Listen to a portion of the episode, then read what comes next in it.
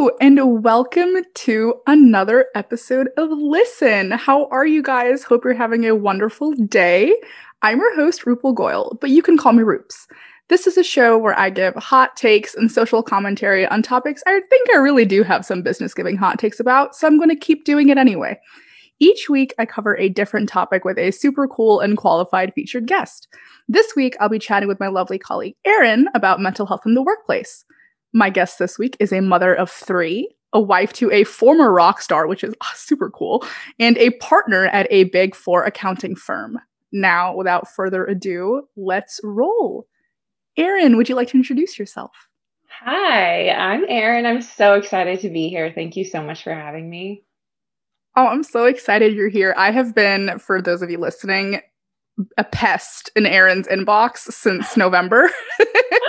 oh, not a. It's fun. You've been entertaining me through my bu- my busy season. Honestly, I am glad that's how you framed it. Um, that makes me feel a lot better. But for context, um, at my firm, uh, at a big town hall, Erin spoke about mental health and her experience in the workplace, and it really inspired me as I was at the time going through it uh, to, to be honest.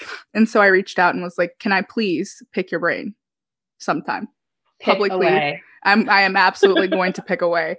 So, first of all, thank you so much for being here. Super grateful. Mental health in the workplace is such an interesting topic, I think, because currently we're all going through collective trauma of the pandemic.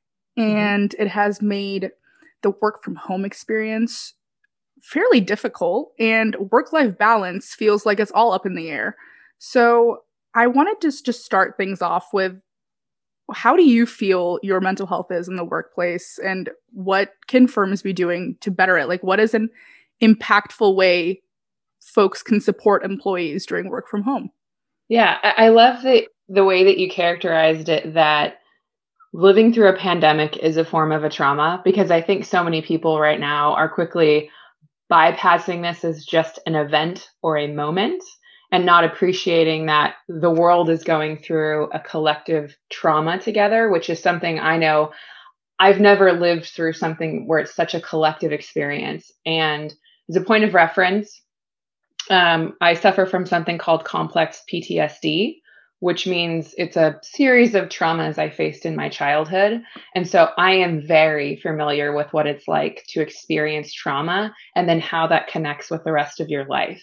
So when I think about what you just said, which is we're all going through a collective trauma, um, I think about how trauma has impacted my life up to this point. And I look around at the people around me, especially my colleagues, and I see how it's impacting them every day. And those that are doing better are those that are appreciating the moment that we're in, going, wow, this sucks. This is crappy. This is having a strain on my mental health. And this is a trauma. Um, and I'm going to take care of myself, extra care of myself because of that. Those that I think that are suffering more are those that have not stepped back in this life moment to realize how difficult this is and how difficult this is on them. And they're not giving themselves a break and they're not giving themselves that extra self care. So I, for me, it's like sometimes it's just zooming out and saying, yep, this is exactly what the moment I'm in in my life. And this is exactly what I need to do to be there for myself right now. That is huge. I think the taking a step back and reevaluating and just sitting with the fact that we are going through this and understanding where you're at is so important because a lot of us folks at that firm, especially high achievers, everyone's a high achiever when they come in. So they just can't handle the fact that maybe you're you are hurtling towards burnout city. I know I am. And I sometimes have to really sit down and stop and take stock of where I am and say, okay, either it's time for a break, I need to put in some vacation days, mm-hmm. or I need to mm-hmm. tell someone what's going on so they understand what's going through my head. That's right. And what's hard is like when we, before the pandemic, and we were taking care of our mental health, first of all, we weren't experiencing a trauma um, of living through a pandemic, but we also had tools that we probably relied on for self care and for take like for, for taking those mental breaks. The pandemic has taken away a lot of those tools. So, for example, a lot of people's uh, break before for taking care of themselves was getting together with a bunch of friends and doing something socially. Um, and a lot of people haven't had that for going on a year now. And so they haven't replaced that though with something else to give them that mental break. Yeah, my entire social life was around food in New York, and now it's not. And it hurts so bad.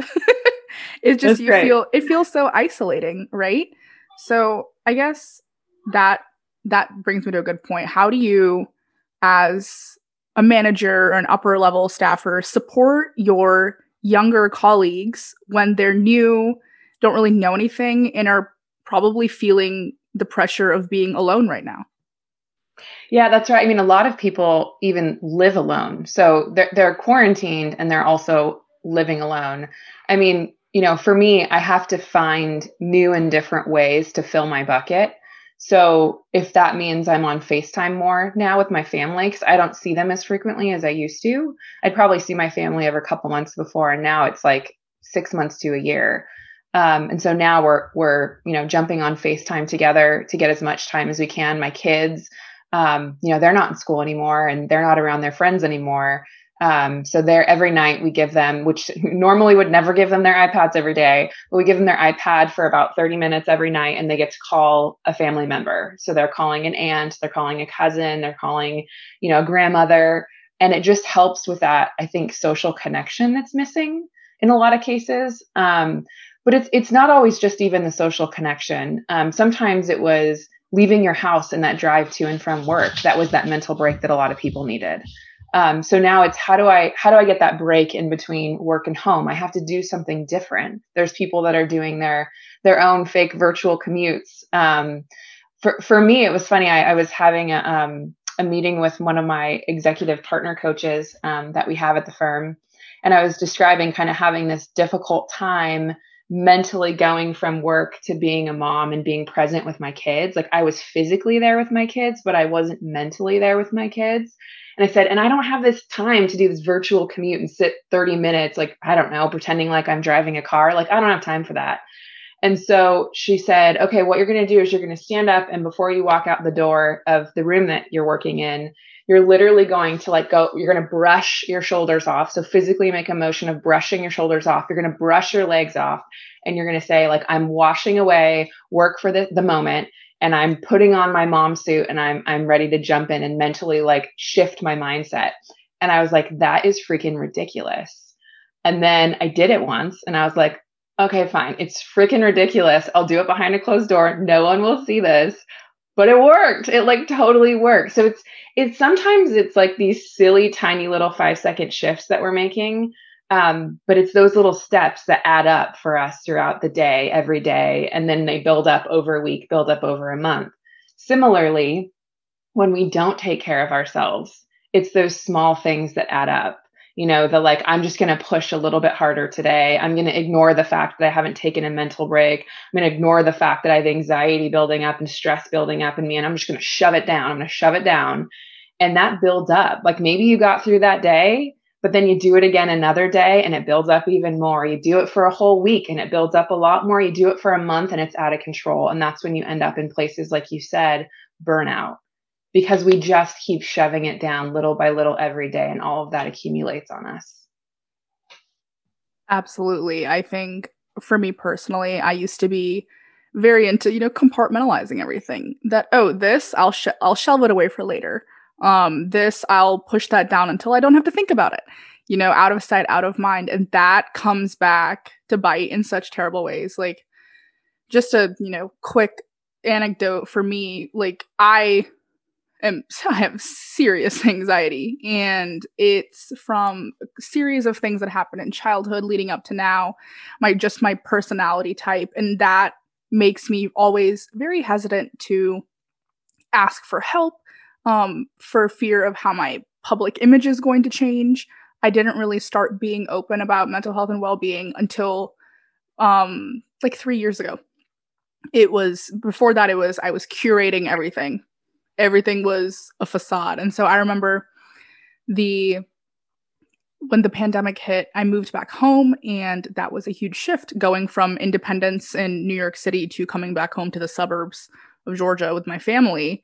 It's I, t- I tell people that you know you can't really experience growth mm-hmm. in the same place that you felt stifled um and that's why me going to New York was so big. That was a huge thing for my mental health. So then coming back, I felt like I was regressing.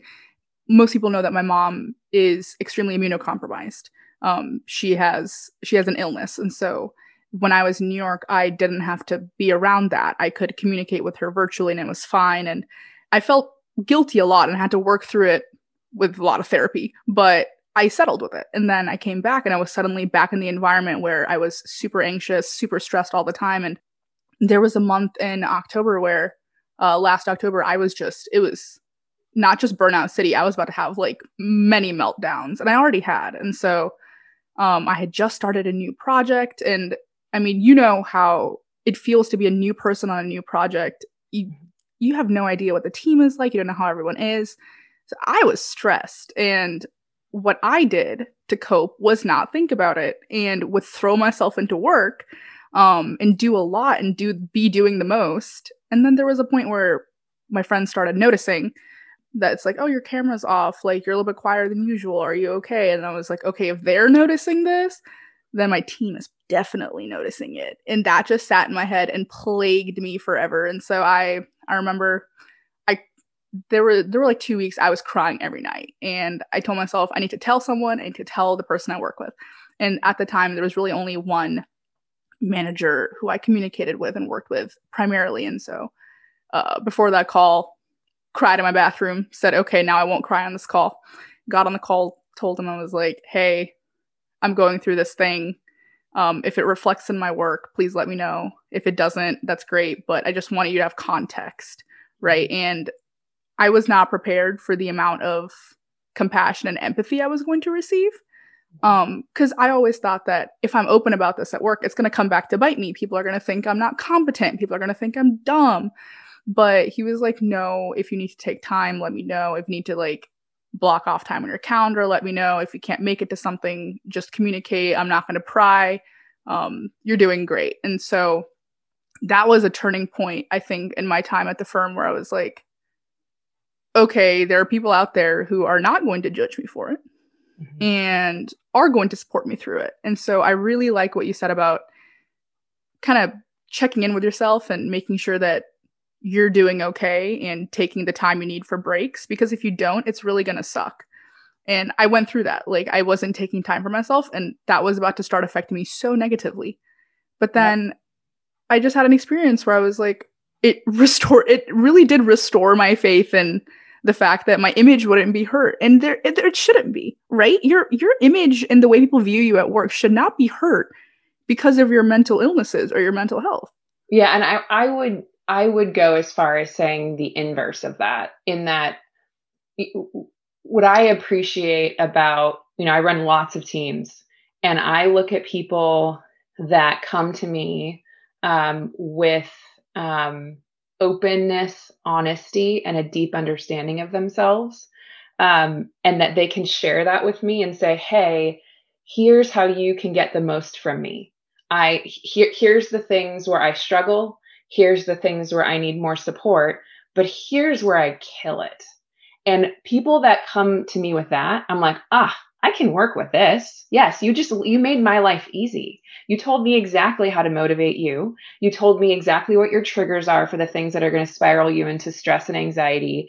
I can work with that. You literally did my job for me because otherwise, what I have to do as a supervisor is guess. I have to go, how does, you know, Sally like to be trained versus how does Joe like to be trained versus how does blah like go go through the iterations you're playing a guessing game because every person needs to be met somewhere. And every person's going to be motivated differently, and every person's going to need support in a different way. And if you come and do my job for me, I'm like, thank you. You have, you're in tune with yourself. And those types of people are generally the people that last the longest and are the most successful because they've figured out the structure that works for them and what doesn't work for them. You know, for me, you said something that that um, resonated with me in knowing what your triggers are um, I think everybody has, you know, is on some form of a scale with a mental health journey. Um, everyone, every single person, as long as you have a mind, I think you're on a journey with your mental health. Um, and so for me, knowing what your triggers are that trigger, call it mental health that is not productive for you. So if that's stress or anxiety, um, one of them for me is getting approval. um, or feeling like someone has not approved of something I've done or I didn't meet someone's expectations. And if I remotely sense that, and that can be, by the way, you, you think when you're a, younger staff person and you have a lot of supervisors that it will go away when you become the supervisor. I feel that way about when my staff look at me and I disappointed them. It's the same exact trigger for me. And so what it will send me to, send me into sometimes is a full on panic attack, full on stress and anxiety until I feel like I can overcome that perception from that person. Like I have to conquer it and prove them, no, no, no, I'm good enough. I'm good enough. Please, I didn't screw this up. And you know, it's funny if you if you go into the world believing that you have to do that, you will you will never win. Like you will never prove to everyone that you're good enough because the joke is they already thought you were. It's just inside your own head. Like so for me it's like and that that's something i will say that i continue to struggle with or work i don't say struggle with i work on every day is when i feel that moment of like this anxiety is coming on. Oh it's because this person came back and had comments on something i did. They didn't exactly like the direction i took. You know what though? That doesn't mean i'm not worth something. That has nothing to do with my self-worth. This is just a project. It's no friggin' big deal. We're not saving lives here we're going to live another day. And like, I honestly have to have that self conversation sometimes to like work through that. But it, the difference between what I used to do, which is I felt the anxiety building up, I'd shove the anxiety down and I just put my head down and work 10 times harder. Now I acknowledge those anxious feelings. I let them come up. I live in them. I breathe in them. I swim in them. They're part of who I am. They make me uniquely me. And then I say, you know what? It's okay. Do I need to make a change here? Do I need to work a little harder? Or you know what? They're just going to have a difference of opinion than me. And I'm going to let it go. That are you me? Like that that's actually I am so sensitive about like you know words of affirmation mm-hmm. where if I I joke about this with my peers. I'm like I'm very needy for validation constantly. Um, but it really is, it feels that way. It feels like if I sense even a single tone shift in the way you speak to me, I will instantly attribute that to some, I did something wrong. You're mad at me. You're disappointed in me. And I need to, I need to fix it immediately. And I will start overcompensating. And it's just, it, it, like, it's like you said, you will never win. If you consistently think people are out to find, to nitpick at you, and to hurt you, you're never going to win this. Well, if you also believe that your self worth is going to come from other people, you will also never win because no everyone's not always going to like you. And so i you know even as old as i am now you know i i still finally feel like i'm in this place where my self-worth is only dictated by me. No one else is going to dictate that. No one including my husband and kids are not going to dictate my self-worth. It's going to come from me. And so one of the things i'm now that i have a daughter um, I'm trying to reframe the way I talk about what I do in my life. So, for example, she sees I love putting makeup on. She sees me put makeup on every morning. So she's like now into this like, oh, mommy, put put makeup on me. I want to be beautiful like you. I'll show daddy. And I said, no, no, no. Mommy doesn't put makeup on for daddy or for anyone else. Actually, mommy puts makeup on because she's it's fun. I love it. It's all about what I enjoy doing in the morning. So you want to put makeup on because you, you, you, Ruby, that's her name, are having fun. We're gonna, I'm gonna play makeup with you, and we're gonna do that. But we're not gonna put makeup on for anybody else. And she was like, Oh, okay. And then she's like, Oh, but to make me beautiful. And I said, Absolutely not to make you beautiful. You're beautiful without makeup. Mommy's beautiful without makeup. We're all beautiful without makeup. We just put makeup on because it's fun. It's just an activity. It's like playing baseball. It's just fun. So I'm trying to like find these little things and teaching her. I'm kind of reminding myself of some important lessons of, you know, all of the things I do. If I'm working out, I'm working out for my mental health. I'm not working out so I can look skinny next to some other woman. Like I'm doing it for me, like no one else. Um, and I will say that I've never been happier in my life in realizing that the only person's opinion I care about is my own. That is so legit.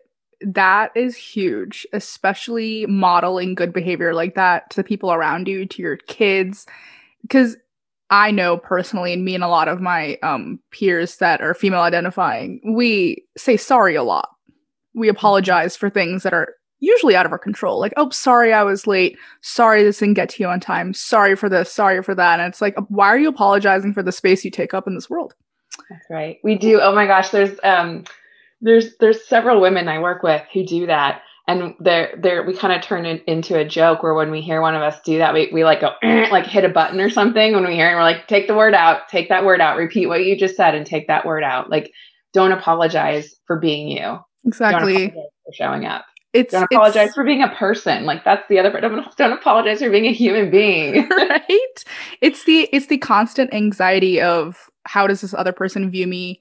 Um how does their opinion impact me? Like what would you i guess this is a question i have is like what would you recommend to someone who's new to a firm or like you know a young employee who's enthusiastic about working and wants to you know get in but is suffering from you know this anxiety digital burnout and is afraid to speak up out of fear of impact to their career because i know i face it all the time it's like what i mentioned earlier i didn't want to talk about what was going on with me because mm-hmm. i was afraid people would view me differently yep i think um, what i would tell you is start small in those conversations. So there's there's at least one person you work with that you trust. And maybe they're not quite yet your supervisor, it's a peer. Practice that conversation with them, not like literally tell them it's a practice, but have the conversation with them where you say, "Hey friend, colleague, peer, um, you know, I'm really struggling. Are you struggling? Like these are the reasons why I'm struggling. Maybe we can be there for each other." And and that conversation will hopefully be the easiest, right? Because it's your friend and your peer but what it also is, is another person that's going to be a part of your support system, someone that might identify with you. And then, secondly, it is practice so that you can build up until you can have that conversation for the people that you work for. Because that's going to be ultimately, in my opinion, one of the most important conversations. Because I go back to people can't support you if they don't know how to support you. And you're the only person that can tell them how to support you. And you're going to do yourself a disservice every day you don't tell them how. And it's not about like coming to them and saying, here's the checklist of things thou shalt must do for me. Like, that's not at all what that conversation is. It's to say, hey, I want you to get to know me as a human being because guess what? We're two human beings that work together. At the end of the day, whatever the work is, first and foremost, we're human beings. So here, here, let me let you into who I am a little bit more.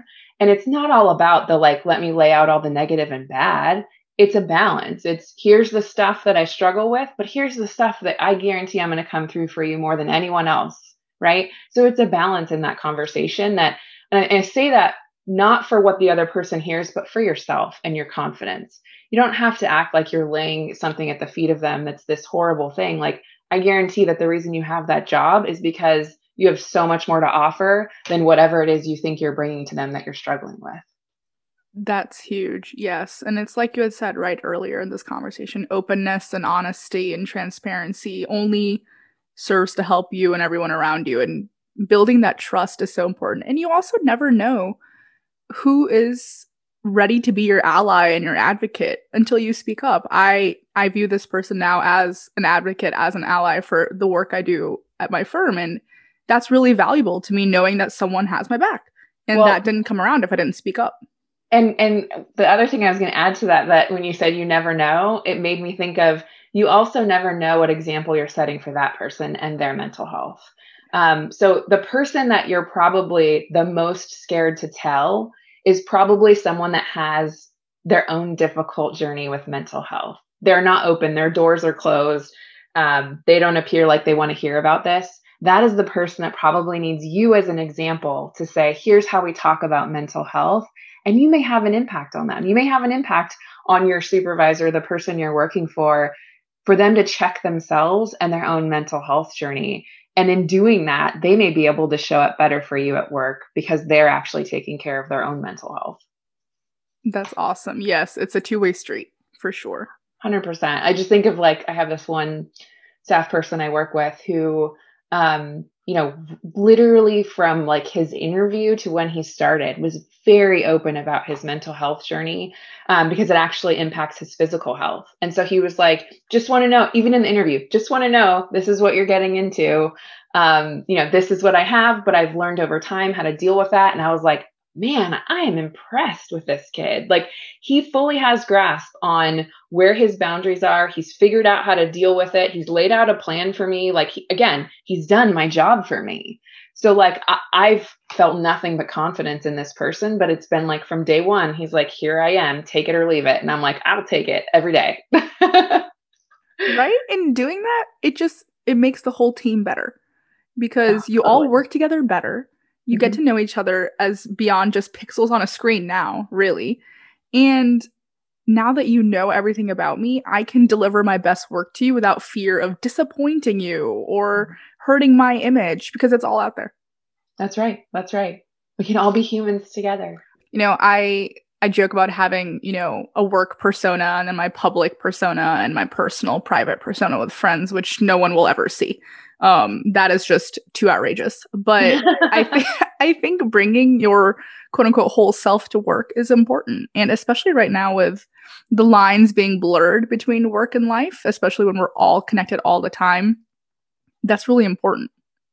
Yeah, I, I hope for you that one day those three three things become one. I I will say that when I started in my career, um, I did have the same thing. I had a I would say my personas were more there was a work persona, um, and I will define that work persona as I thought I had to act, especially being in a professional services firm. Um, I thought I had to act a certain way. And if I'm being honest, this is, you know, obviously 10, 15 years ago. Um, 10 years ago. That's cute. It was like 15 years ago.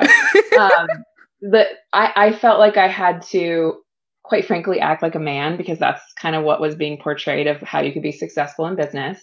Um, and I had to be very straight laced and I had to be very professional and talk in a professional way.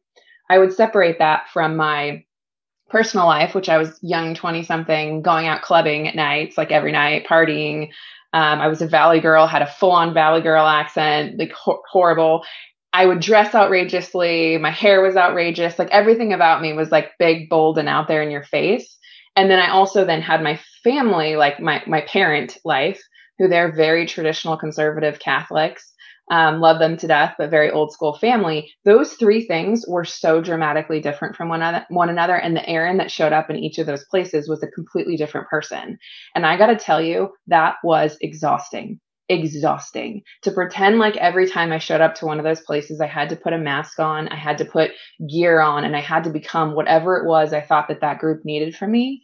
Um, and I guess what? I wasn't doing very well in either any of those three places because I wasn't just being authentically myself in any one of those three places. And it took me a long time. And it was more, I would say, when I got to that journey of realizing that I'm the only person that I whose opinion I'm going to care about that I just said, I don't care. I'm going to go to work and I'm going to wear outrageous clothes. I'm going to wear tons of jewelry. I'm going to have, I had pink in my hair. Like, I was, who cares? Like, you don't like this? Then I don't need to work here. And I, that was when my career took off, funny enough, because I showed up to work with confidence, believing in myself. And the more you believe in yourself, the more everyone else is like, well, if she believes in herself, damn, she must be good. Like, right? Confidence is something that like oozes out of you that people accept. You know, in my personal life, I did some vetting of friends. Let me just say I cleared some out that probably didn't need to be part of my life so that I could make healthier choices. Um, and then with my family, I started being a little bit more of myself, which was hard for them to take, if I'm being honest, at first. Um, we went through a bit of a rocky period, but ultimately, like, I now can just relax around my family and be myself which you think you can always do, but you know, it's a journey with your family as you get older and you become a per, that a different person maybe than who they are and and you know there's a little bit of conflict there, but I feel like I'm just in all aspects of my life, I'm more at peace because there is no transition between those two worlds or three worlds. It's just, yep, I wore the same outfit from work to home to see my family. As simple as that, right? But then I also didn't change my personality. I didn't change the way I talked by the way, because that was a big thing for me. I didn't change the way I talked.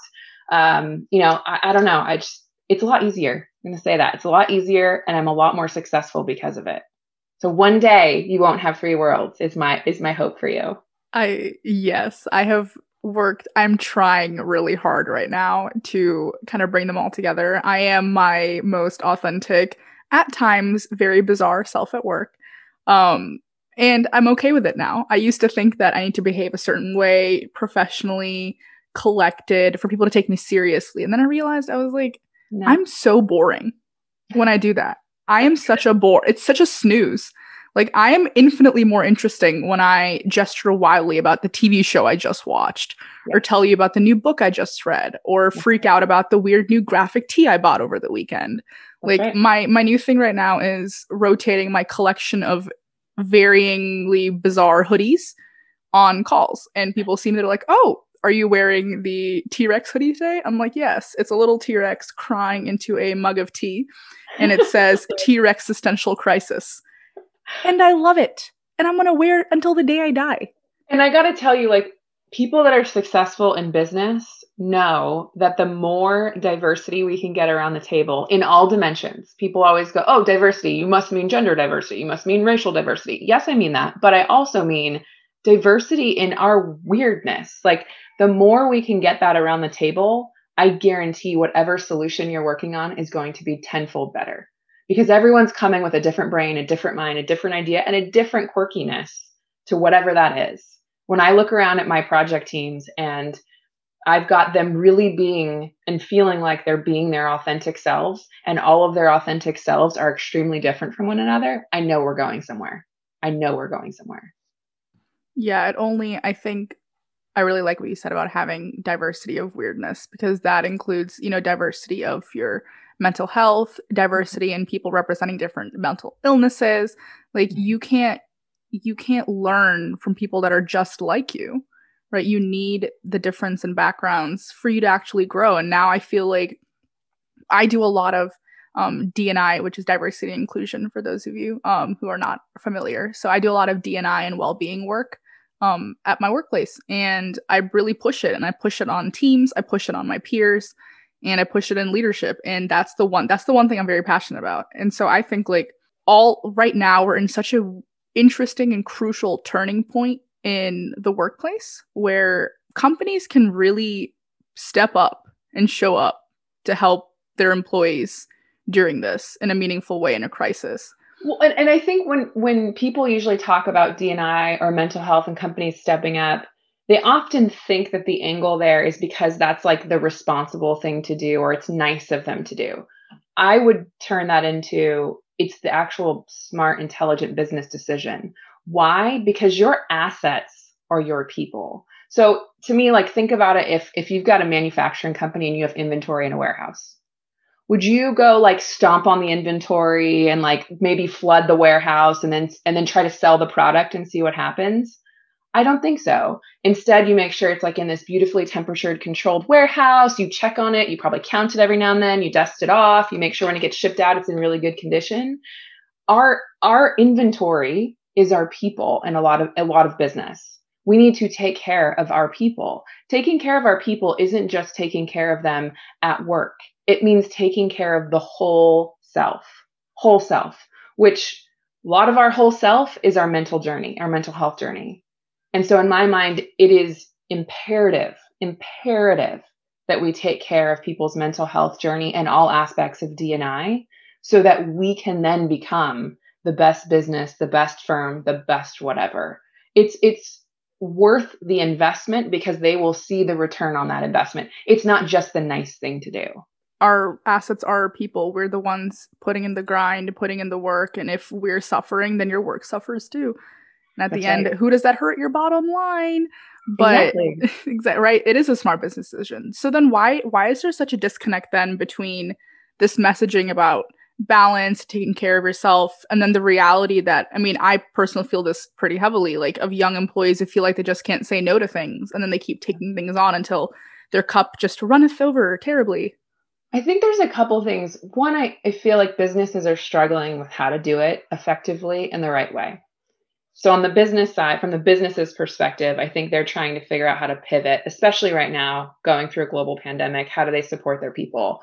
But the second thing I would tell you is that more often than not, the fault resides in the person. There is a system around you to help support you. It is your choice whether you use that system or you don't use that system. And you know, barring working for certain companies that are terrible, awful places you should never work anyways. But most companies are there to support you and understand that you're a human at the end of the day that's going through a human experience and that there is there is a system that should exist of people that should help you be successful. I mean, ultimately that's what a company wants is you to be as successful as possible. The problem is is that most people feel like you said, use word feel like they can't speak up, feel like they can't say no. But the difference between feeling that way and it actually being a reality is a pretty wide gap. And the problem is, is like we need more people to just do it. Take care of yourself. Demand it. Don't ask for it. Demand it. I need this. Do you want me to do really well in this project? Then I need three hours right now to just go on a walk and get away from my computer screen for a little bit, or I'm going to have a breakdown. Like, go. Absolutely. Yeah. The, the culture shift is definitely starting at a grassroots level. And I think you can't, it's like you said, like if we keep feeling like our environment is stifling us and not actually taking that action, then you don't empower everyone around you to do that as well. And if, it, if you feel like it's stifling you, it will stifle yeah. you. if you yeah. let it stifle you, it's going to. That's what I was doing. I was letting it stifle me. I was like, okay, I'm going to put in wild hours, no sleep, cry every day, and maybe my work will be better. And it's looking back, I'm like, girl, what were you thinking? And I think sometimes people also though focus too much on like the hours. I got to tell you, it has nothing to do with the hours. It, it, it's it's what you choose to do with the hours that you're working and what you do in between the hours that you're working. And again, how you show up for yourself is ultimately how like I can work 40 hours a week and be completely drained, completely no energy, um, completely stressed out. And I can also work 80 hours in a week and have all of my bucket filled and feel completely energetic. It's all about how you choose to make decisions throughout your day. It's about how you're going to choose to let things impact you and choose to let things stress you out. How do you motivate yourself when it's getting kind of crazy and you just are at this point where you're like, I hate my life, I hate this job. Like how do you how do you just keep going? There are, I, so I'll first start by saying there's just sometimes you put your head down, you figure it out. And then you say, okay, after that, after I'm done, I'm going to go take my mental break. I'm going to like rejuvenate. That is, though, hopefully one out of a hundred times. Because hopefully the 99 other times you say, if if I am just so full right now that I can't even see forward, whatever I'm doing is not going to be that productive. So I need to I need to do something that's self-care. So for me, um, I I have several small I'd say several small things. I won't say they're small, but several small things that I do to to to make sure that my mental health is in check. And I don't give those up just because I'm busy. I mandate them no matter if I'm crazy, crazy busy. They're the things I don't give on. So, for example, and this is one that's kind of like, I hate that it's so cliche, but it just works for me. But working out. I work out every single morning, seven days a week. Seven days a week, I work out. It's the first thing I do when I get out of bed in the morning. Nothing else happens until I work out. Nothing else happens. I don't work out for vanity reasons at all. Don't care. Don't care about that whatsoever. I'm married. Who cares, right? Um, I've had three kids. It's not gonna ever look that amazing. So but for me, it's all about my mental health in those workouts. And it's about showing up for myself and it's about setting my goals. And my goals for the day are showing up for me. Again, once again, showing up for me, making sure that I am taking care of myself. So even if I'm working crazy hours, there's crazy deadlines, that workout is not something I ever give on. I don't care if the head of the firm is asking for a meeting with me during my workout, I'm declining it. I'm busy. I have something. I have an appointment that's not going to get rescheduled. The other thing that I've realized for me that's important is I have dinner with my family every night and I block that time in my calendar. It's not always perfect. Sometimes it's really quick. Sometimes, you know, I'm got lots of things on my mind, but I show up for my family to be there for dinner, bathing the kids, all that good stuff. And then it's small things. It's like like the makeup thing, back to putting makeup on. Getting ready for my day, I've realized makes me feel good it makes me feel like I'm ready to conquer the world. It makes me feel like I'm putting my like mask and shield and cape, superhero cape on for the day. So like every morning, like clockwork, I do my makeup, do my hair, and everyone's always like, "We're in quarantine. Like, what? Who are you trying to look good for?" And I'm like, "Me. Every day of the week, I'm looking good for me." I got to feel good when I enter my day with energy and excitement and to just feel like, yes, I can do this. And so that's another thing I don't give on. So I could probably go on and on for a list of 30 things, but like there's things I've learned that like I show up for me every single day and they're they're throughout the day. You can tell like the morning workout, then it's the get ready, then it's at night it's it's the dinner time, then it's the, like I spread it out throughout the day so that there's these moments that give me energy and give me life that kind of boost me back up when I feel like I'm too much is happening. There's more I'm trying to work on lately. Like I'm starting to add just some of the breathing techniques that can happen just literally in the middle of a meeting. You can work on breathing techniques to just make sure that the anxiety and the stress isn't building throughout the day. So, you know, I'm constantly trying to fill my toolbox with new tools. That's the way I'd probably describe it. That's awesome. Just knowing what works for you and making it a priority. That's right. And don't let people take that time away. That's like that the first thing that people give on their schedule is their time for themselves. That's the last thing they should be giving up on their schedule. Exactly. And you know, people are very understanding. You you would be surprised as a young staffer how many people are like, "Oh my gosh, I can't eat dinner with my family because my team wants to meet." I'm like, "Guys, tell them you're eating dinner with your family." You you can say you you can do one of two things. Not free. How about how about 4? How about 4 p.m.? guaranteed most people when you say that are going to go let me check oh yeah i'm free at four sounds good and it's like it's that simple you didn't even suggest a different time you didn't even say you might not be available or to your point you can't you can if you want to say exactly why sometimes i feel like when we say the why we hesitate because we don't really like why do you have to explain your whole life to someone just to mm-hmm. not attend a meeting you don't have to i'm not free how about a different time sorry i can't make it and to your point everyone's always like, okay, sounds good. How about a different time? Sounds good. I remember I was what time works then? like you have to offer an alternative. Like I was, I remember I was working on a proposal one day and I had blocked off out of office on my calendar like 5 p.m. to the end of the day because it was my dad's 50th birthday. And I had to go celebrate that with him because I was finally home to do it. I thought I was going to be in New York and I wasn't. So it was a little happy surprise. And, you know, I had it blocked off. I let the people know that I was working with, like, I will be gone. And then, you know, people forget it's human. So, you know, I was in a meeting at 4 p.m. This person was laying out all the things I needed to get done.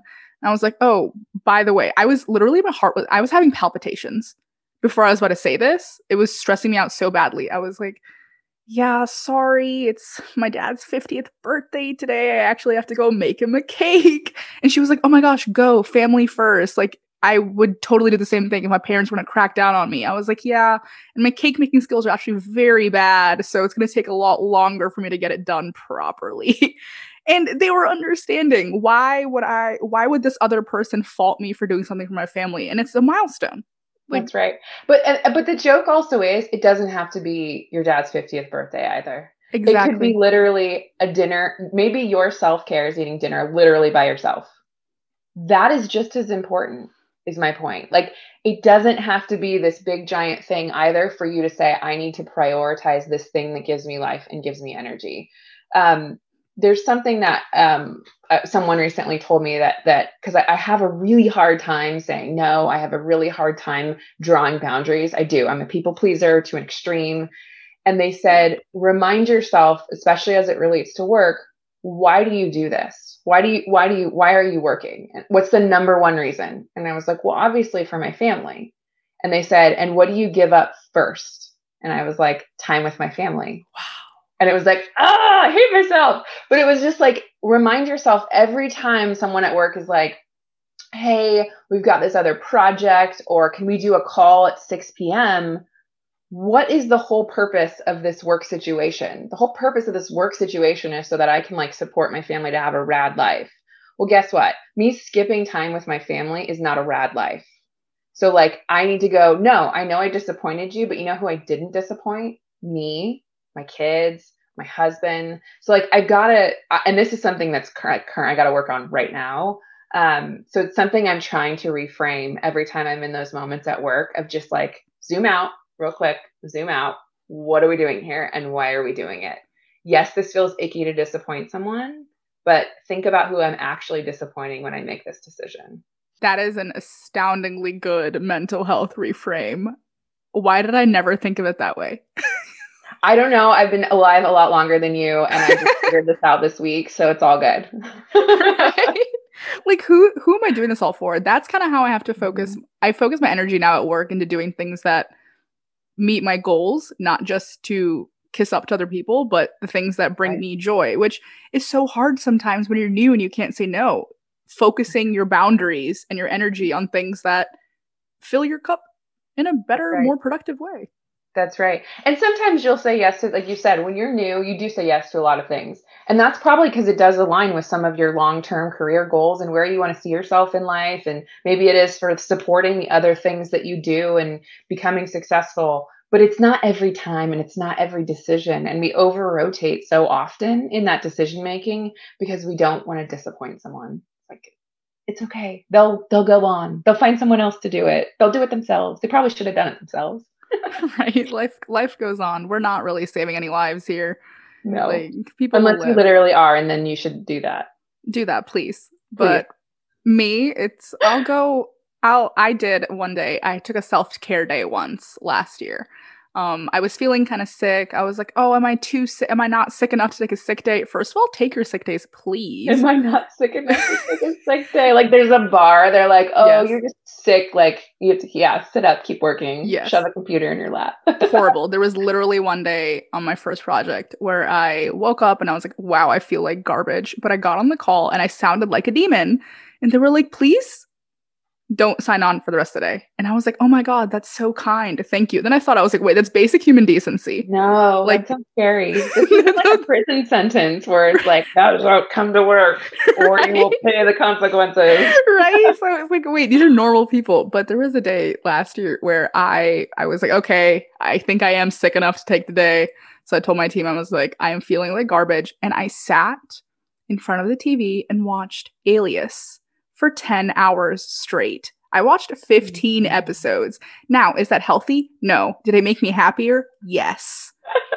hey, sometimes you got to do what you got to do. Right. I know there's a lot of people through this pandemic too that are taking sick days because of, of mental health reasons, like mental health days. And I think there's been some people even talking about do we change sick days to a different word to talk about the fact that sometimes for your mental health, you need to take that break. I would tell you if you've gotten to a point though where you need an entire day off of work, you missed the boat a long time ago. You did something real wrong before of trying to give yourself smaller breaks and smaller mental health um, pick me ups if you're getting to the point where you need like an entire day off. That's like a self reflection moment to say, I've got to find ways to let air out of the tire a lot sooner before it just bursts on me. Exactly. That's that's like that's a big sign of burnout city is you needing to take a whole day. I mean, I have a friend who she works at a firm that they get one mental health recharge day every month. And it's just an entire Friday off um, that the whole company is taking time for themselves. And that is so cool. It is. The only thing I would challenge you back with is why does the company have to create a day where they say mentally recharge. Should you not have permission to do that constantly and all the time? Like because mm-hmm. i go again like you shouldn't mentally recharge once a month. Good lord. True. Like i have to mentally recharge once an hour. Like daily. like, you have to do it constantly. I go I, again i think about it like eh, letting air out of a tire. Like you can't build it all up, shove it all down, and then say, wait for that one day, and then let it all out again, and then build it all up, and then let it all out. Like, that's horrible. I don't want to live on a roller coaster like that. Like, to me, it's like you should have permission from wherever you work that you're getting constant recharges all the time. And you have to look at it as a daily and a momentary journey that you're on versus like a, I'll shove this through till I get to that mental recharge day in three weeks. Like, that's the only thing I would counter that with. I just wouldn't want the messaging to be off, if you know what I mean. That's important, right? You have to you have to consistently show up for yourself. Mm-hmm. That's what it is. Wow. I mean, every thought I had, you covered. I mean, this is amazing. Thank you so much. Do you have any final thoughts for the folks listening? I mean, the only, I guess, the final thing I guess I would say um, that you and I have talked about before is just all things mental health, like I, I guess for me, I don't frame that in the negative. Like I don't use, if you notice, I never use probably the word mental illness. Um, because for me, we all are on a mental health journey. We all have a brain, so we're all on a mental health journey, and there's a spectrum of how severe, you know, you might have an issue on that journey. Um, but for me, where you are on that spectrum is what makes you uniquely you. And that's not something you should be ashamed of. That's not something you should feel bad about. it's probably what makes you awesome. You just haven't figured that out yet. So for me, having complex PTSD, it makes me a lot more empathetic. It makes me listen and be there for other people a lot more. It makes me a heck of a lot more perceptive to trauma.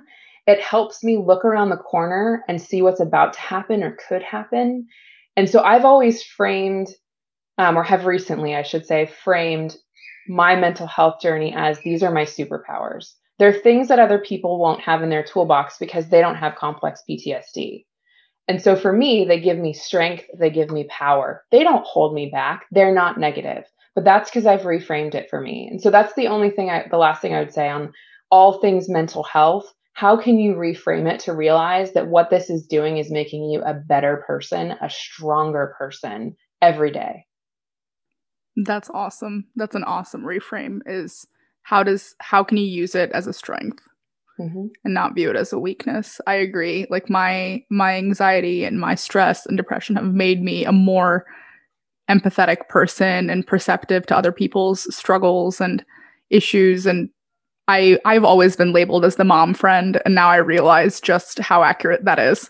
well, um, and I um, guarantee that you're going to be better at client service for that. As an example, you're going to be more empathetic to your client. You're probably going to be a better team leader. So as you move up the ranks and you're running teams, you're likely going to be better at running a team because you're going to know how to show up individually for every single person on your team and get the best out of them. Those are the things that are going to make you successful. Yes, thank you. I do a lot of external reinvest work at the firm where I I like lead people. And I used to do that. I was in a lot of orgs in college and it was the same thing. I really pushed for bringing your whole self to your projects, to your teams, to your work. And authenticity feels scary sometimes, but I think that it only helps you and the people around you being honest and open about your mental health and well-being makes you such a good person to be around because people trust you. That's right. You got it. You nailed it. Oh, thank you. No, thank thank you for being here. This is huge. This is really this is important to me and I'm really happy you came and shared your thoughts cuz super valuable. I I really valued it. And I know I told you this earlier, but when you spoke honestly about, you know, what you're going through and how you deal with it at work and you spoke it on such a big platform at our company, it was so inspiring. And I know people like me came to you and were like, please talk to me again. And for every person that was like vocal about it, there were so many that were like, wow, she is a badass. Aww. And I want to be her friend. And then didn't say anything. I was like, say it. Thank you. Honestly, it meant a lot because um, that was probably the biggest platform that I've spoken on my mental health. And I, I, think I shared with you, I really, really, really don't want to talk about it so publicly on such a public platform because it is extremely private, especially when I talk about childhood trauma. That is very private. Um, but, but I, I, I, we have to talk about this. Like, we have to. This is the human experience. If we don't talk about this, like, all we're doing is we're perpetuating the, is- the issues over and over and over. And all I'm doing is perpetuating the issues over and over. It's a form of therapy for me to talk about it. And the more uncomfortable that I am, the more I know I'm growing. And so it was it was not really fun to do it. But the minute I did it, I was like, oh, I literally like I think it cried for like an hour afterwards, just from like the emotion coming out of me and everything just kind of exiting my body. And it was like, I feel icky. I might be judged. There might be people that, you know, think certain way of me now. But you know what? I don't care. I really don't care because this work is important. What we're doing is important. The message is important. And then getting messages from you were like, ugh, okay, if no one else writes me and there's one person out of the 30,000 that like heard something, like going through that stress and anxiety of doing it was totally worth it for me. So thank you for reaching out to me because you know, getting the messages from people afterwards was just like this like affirmation, even though I was really scared. I was scared of what people were going to think of me on such a big platform saying something so openly. yeah. I mean, you, you did, and I, I told you this also, but like you inspired me to do the same thing. I had, um, a couple weeks ago participated in and supported a workshop on resiliency in times of trauma at work, which is a topic I never thought I would get to talk in at work at, at that kind of platform. And so I had invited everyone I've ever worked with to that workshop. I was like, please come listen. I need the support of someone who knows what I'm going through um, as I speak on a to an audience and it was only like 30 people but that were th- that was that was an audience of 30 that most people I didn't know. That's big and, for that kind of co- like for that topic? Yeah. That's a complex topic. It was crazy and I had to with the facilitator um talk about emotional triggers and so he asked me like about my triggers and I told him about my mom and you know her cancer and how that triggers me and how I have to deal with that at work and he walked me through a whole exercise on how to be more resilient, how to tell when you're about to be triggered, how to handle it in the workplace. And it was so personal. And there were so many questions he asked where I had not anticipated the answer. And my hands were legitimately shaking the entire time. Mm-hmm. And it was so terrifying. I was like breathless.